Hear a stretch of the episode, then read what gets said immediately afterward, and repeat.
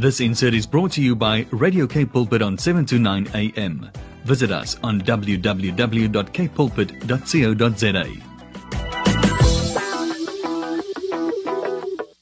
Into Me See a place where we learn about deep connection with yourself, those close to you, and, And with God. In our program Into Me See, we deal with reality, restoration, and redemption in the face of addiction. We uncover intimacy as seeing into me and the role it plays in healthy relationships. Thank you for joining us wherever you are. In this program, we explore what intimacy means and how to work towards it. And by the way, sex is only a part of intimacy. There's so much more to that. We have learned to journey from disconnect to greater intimacy through our challenges, joys, during our 38 years of marriage. I'm Frederick Wools. And I'm Suki Wools. We are both licensed counselors and looking forward to embark with you on this journey towards greater intimacy. We'll continue to explore what intimacy means and look at the crucial role it plays for the development of healthy, authentic, and thriving relationships. Yes, especially in these times when there are multiple distractions, such as our phones and social media, that easily rob us of intimate relationships with God, other human beings, and ourselves. Last month, we were talking about integrity and intimacy, mostly focusing on partners of addicts and what they experience and need to work through. The beginning of last month, we were not able to answer all the questions from listeners, especially not the specific questions regarding singles that are dating and their partners that might use porn. It's the first Tuesday of the month, and instead of following our normal pattern to answer listeners' questions, we'll do it in a different way by providing singles questions that could ask their partners. Thanks to Pure Sex Radio and Be Broken Ministries, who shared some of these questions in one of their programs. We thought it would be very helpful to share them with our listeners. Our focus today is very important for dating couples to grow into intimacy on a number of different levels and uh, to be less distracted by sexual intimacy. We are aware that the culture has a huge influence on what we do, and many singles, even Christians, are living together. We'll do some more programs on biblical sexuality at another stage, but for now, we'll focus on the good questions singles can ask each other that would guide them into greater intimacy, integrity, and help determine the potential for the growth in the future. They may discover that the relationship will be an obstacle to their own integrity, intimacy, and growth as individuals and as a couple. These questions would be a guideline to determine the potential of a sustainable, lasting relationship. And then, of course, also for people that are already in relationship and if they want to continue to work on the relationship Mm. to see how they can change and what changes they could make Mm. for the relationship to become more sustainable. Yes, love is blind. Isn't that so, Frederick? Absolutely. and so we often don't see the realities of what might become a huge obstacle in future. If we just look at the divorce rate in South Africa, that's one of the highest divorce rates in the world. yes. I guess it tells us a little bit more about how easily we get into marriage and think it's going to be wonderful. We celebrate that day with so much joy. And then shortly after that, things start looking different. And Yep. we start seeing things that we didn't know that actually exist. Mm. Or we realize that we're not really equipped to continue to grow and cultivate our relationships in a healthy way. And that's when conflict starts, and that's where the trouble starts. Mm, mm, mm.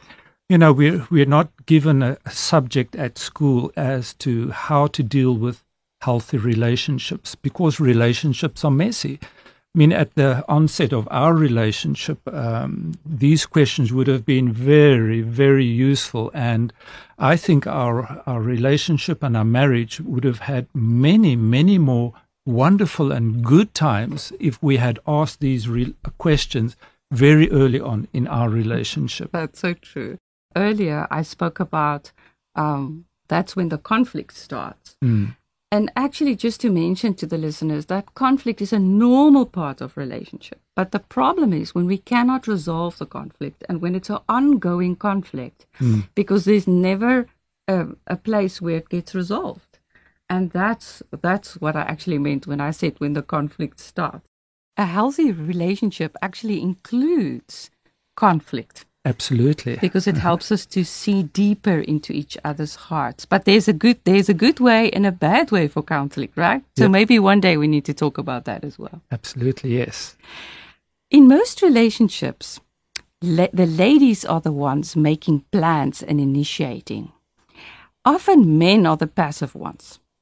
So maybe one of the things ladies can do uh, early in the relationship is to ask men to start making plans and to organize meals and dates for, for the month.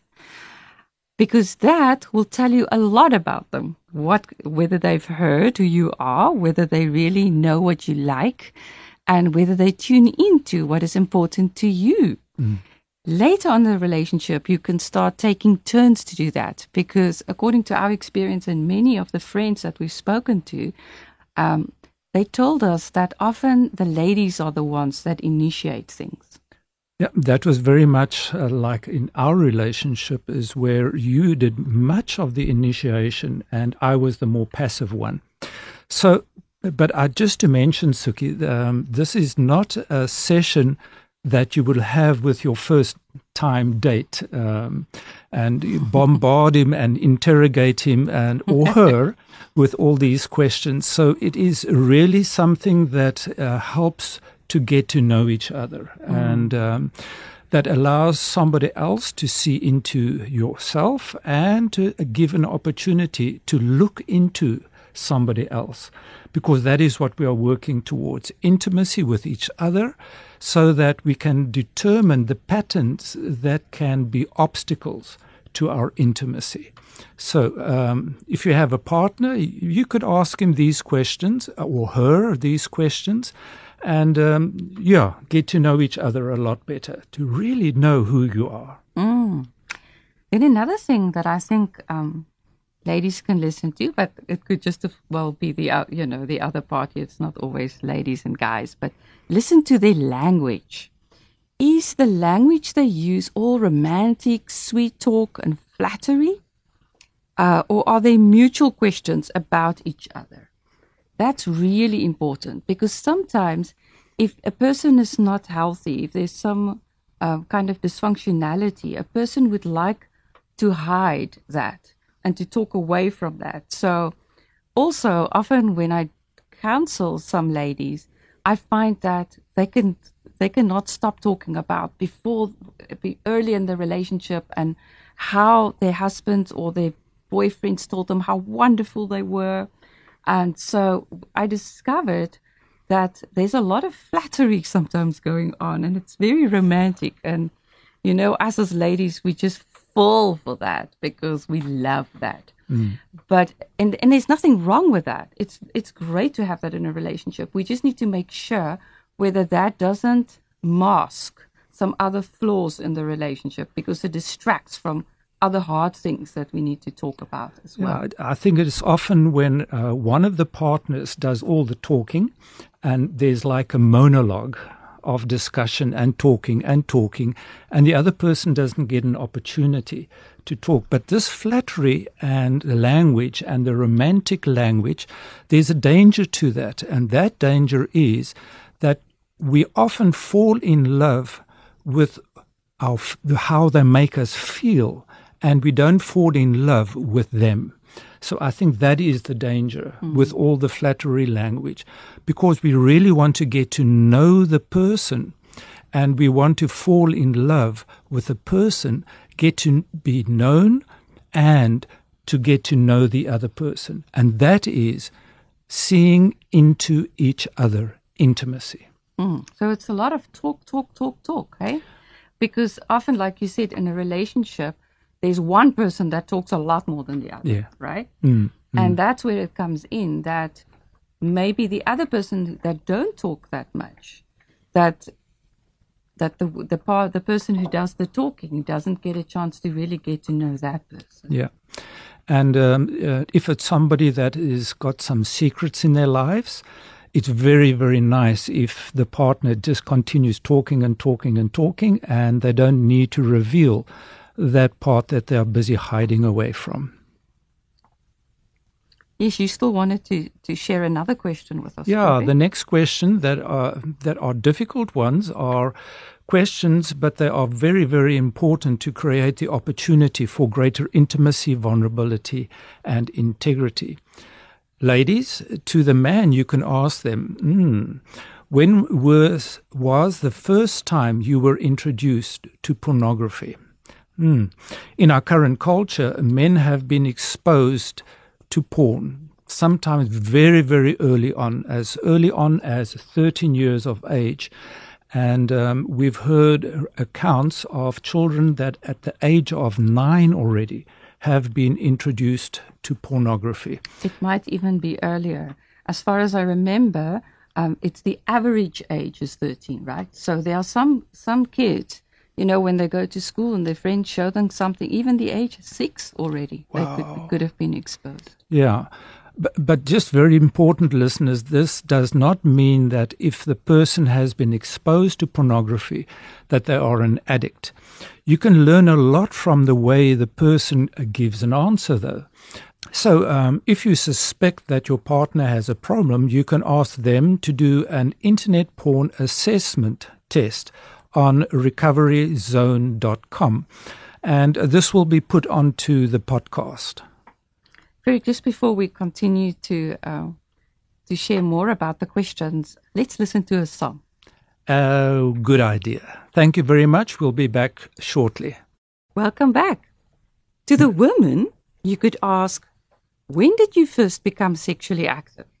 We know that sounds like a strange question, especially to ask to someone um, as a Christian. Mm.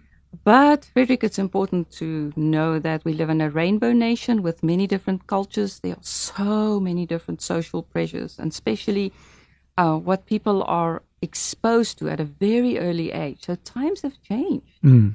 And unfortunately, we know about many Christian couples that live together. Mm. So, maybe it's not such a strange question, right? If you would have asked this many years ago, it would have been very shocking. Yep. But uh, in our recent relationships, it might be a good question to ask. Yeah, especially here in our hypersexual cultures, okay? And uh, so ask um, if that person has given you an answer and they are involved in a sexual relationship or they are addicted to porn, um, you can ask them, how do you manage your sexual struggle?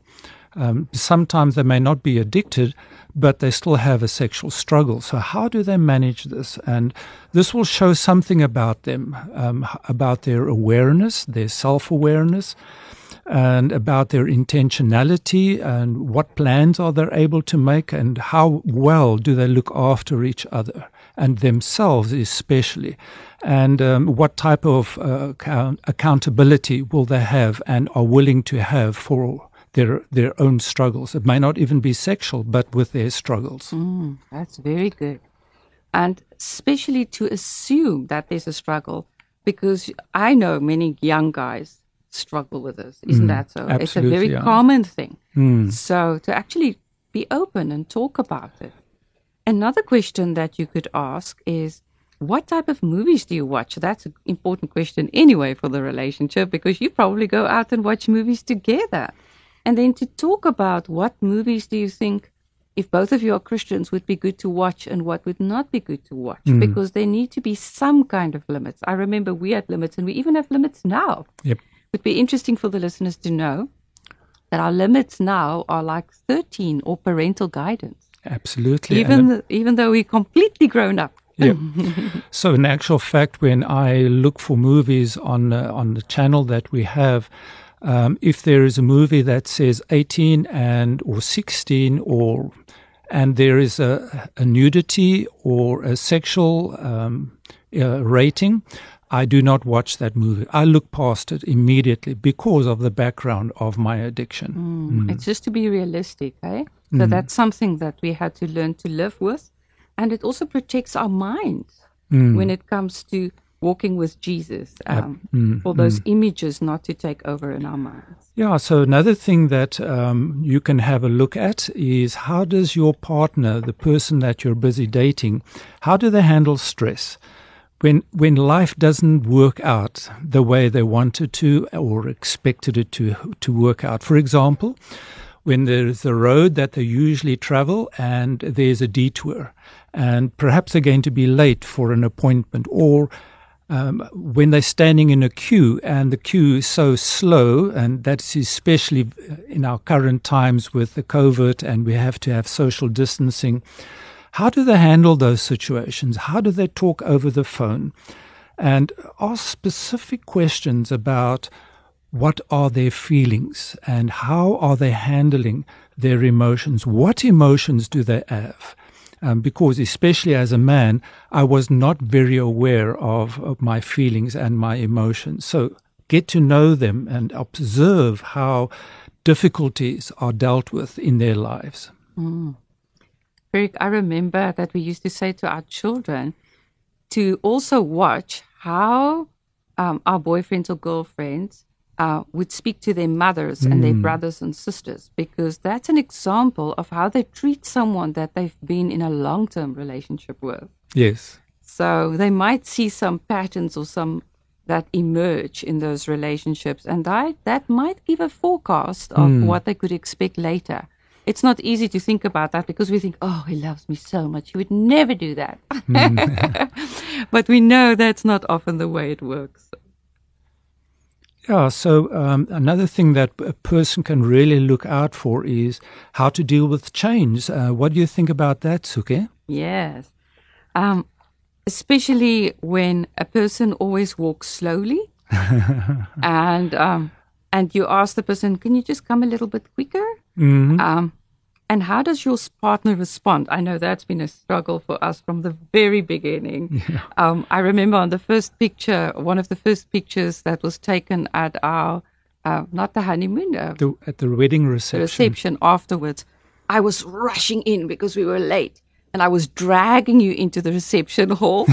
and later on, when I saw that, I thought, oh, that that could have shown me something that's going to be the pattern of our lives. but thankfully, I've been able to slow down a bit, and you've been able to adjust and go a bit faster. And now we meet each other along the way, right? Mm, yeah, absolutely. Um, Another question is Would they be impulsive to buy something that they really Mm-hmm. want, or are they willing to wait for an appropriate time to buy it? That's Yeah. very important because that will tell you something about patterns that might emerge when you you might be struggling with finances and what behavior uh, might be causing a lot of trouble if that's a pattern and if it's something that keeps on happening. Yeah, so it sounds a lot like um, instant gratification, and uh, this can definitely work out with in their sexual relationship and their sexual intimacy. So, are the couple willing to wait for sexual intimacy um, till an appropriate time once they have been married? Or one person in Yeah. the relationship. In, yeah. Yeah. So another per- person uh, thing you could we can have a look at is um, how to deal with anger, um, because anger is one of those foundational feelings that has many many feelings underneath that.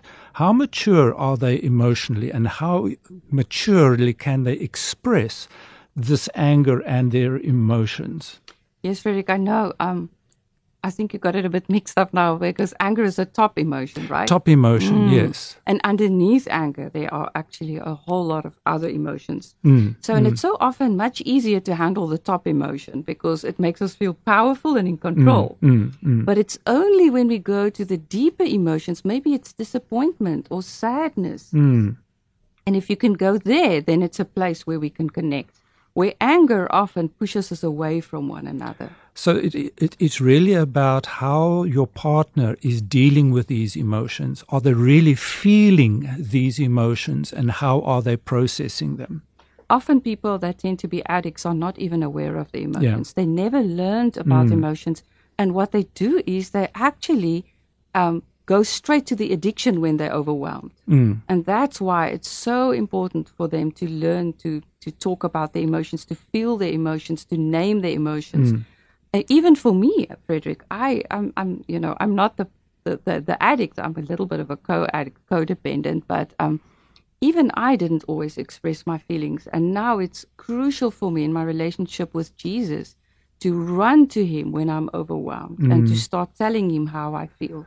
Because that is a way to process my emotions. Mm, so it seems to me that we constantly need to be learning about ourselves, um, who we are and what we are, to be students of ourselves. Absolutely, because if we don't if we don't know ourselves, how can we get others to know us if we if we don't make the information known and make sure that they can get to know us? Remember what I used to tell you about the oyster. Yes, yeah. I was like a pearl in an oyster, and I didn't allow anybody to see that pearl because my f- thoughts were that pearl is black and dark, and I want nobody to see that pearl. So I just closed up and I didn't allow anybody to see into me. So, Suki, these questions are very, very valuable, and um, they teach us about our own values and the values of the other person. But these questions are not only applicable for singles, married couples can also ask each other these questions so that they can also set that foundation for deeper and deeper intimacy and have a look into themselves and into each other. And in this way, they can also develop intimacy with God. So that's all for today, listeners. Um, please continue to send in your questions. I know you have many questions because you live in a difficult, we live in such a difficult time when it comes to intimacy. And please feel free to tell us about your sexual struggles. If we need to talk about these things on air, um, it's important to do that. So send us um, the questions or the things that you struggle with. We'd love to make programs about that and to answer that. Uh, you can send it to us at Frederick Suki at capepulpit.co.za. And we'll continue to answer listeners' questions the first Tuesday of every month. We'd love to hear from you. See you next time. Bye. Bye bye. This insert was brought to you by Radio K Pulpit on 729 AM. Visit us on www.kpulpit.co.za.